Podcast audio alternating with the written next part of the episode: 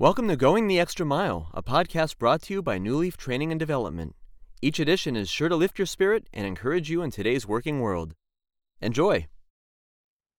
Virus at work. There's a pervasive and intrusive virus that continues to infect us at our workplaces. It blew through our fields of labour during the agrarian age, whistled through our production factories of the industrial age, and now streams across our screens in today's informational age. Unfortunately, this virus will continue to replicate itself.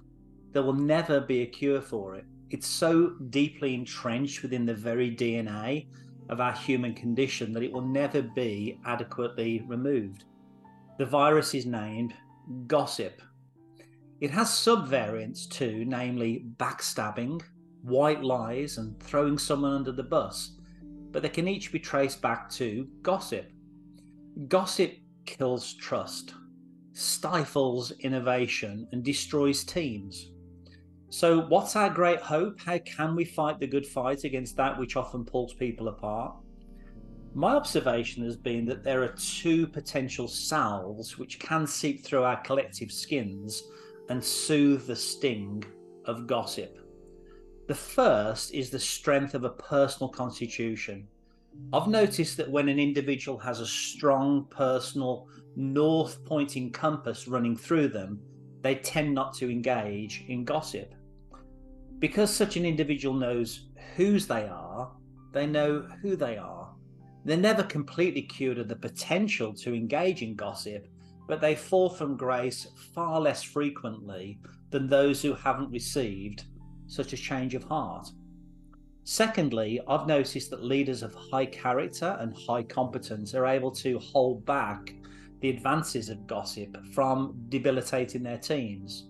Through their formal, explicit authority, they're able to positively influence and therefore inoculate many.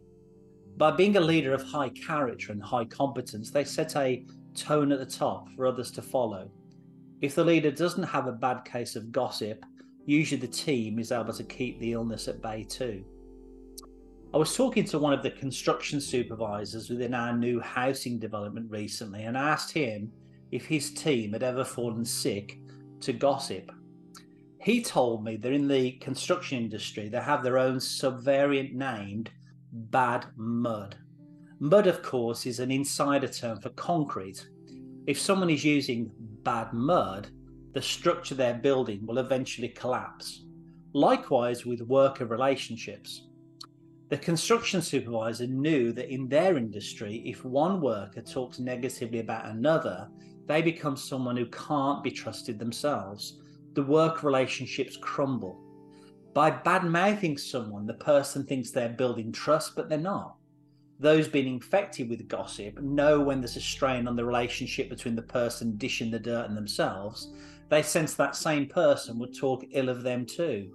Hence the name of this subvariant, bad mud because the bond is weak and it eventually breaks. So, why do we have a proclivity for gossip? Is it a lack of character or a lack of competence? Now, I'm no doctor of philosophy, but I'd like to inject the idea that it's both a lack of character and a lack of competence. For someone to engage in gossip, it displays a lack of character. A right standing person would go directly to the other who's caused the often imagined offence they would also have the internal fortitude to not pass along some juicy tidbit, be it true or false. For someone to engage in gossip, it displays a lack of competence. A right standing person isn't threatened by the brilliance of others around them. They have no need to tear down those who may be outperforming them. This is why I define gossip as a disease. It's the people who are not at ease with themselves, i.e., dis ease, who are most susceptible to suffer from the sickness of gossip and spread the sickness. You know, I don't see a cure on the horizon this side of eternity. the cure is outside of us and not within us. Only a change of heart can affect our human tendency to suffer and struggle with gossip. My only other hope to fight the good fight against this divisive uh, disease lies in those people of such strong internal constitution and the leaders that lead them well. I hope you found that short story useful, and if you did, feel free to rate, review, and share this podcast. We'll be back next week with another episode, and we also invite you to check out our other weekly podcast, Take 5, an inspiring interview with a leader worth listening to. Bye for now.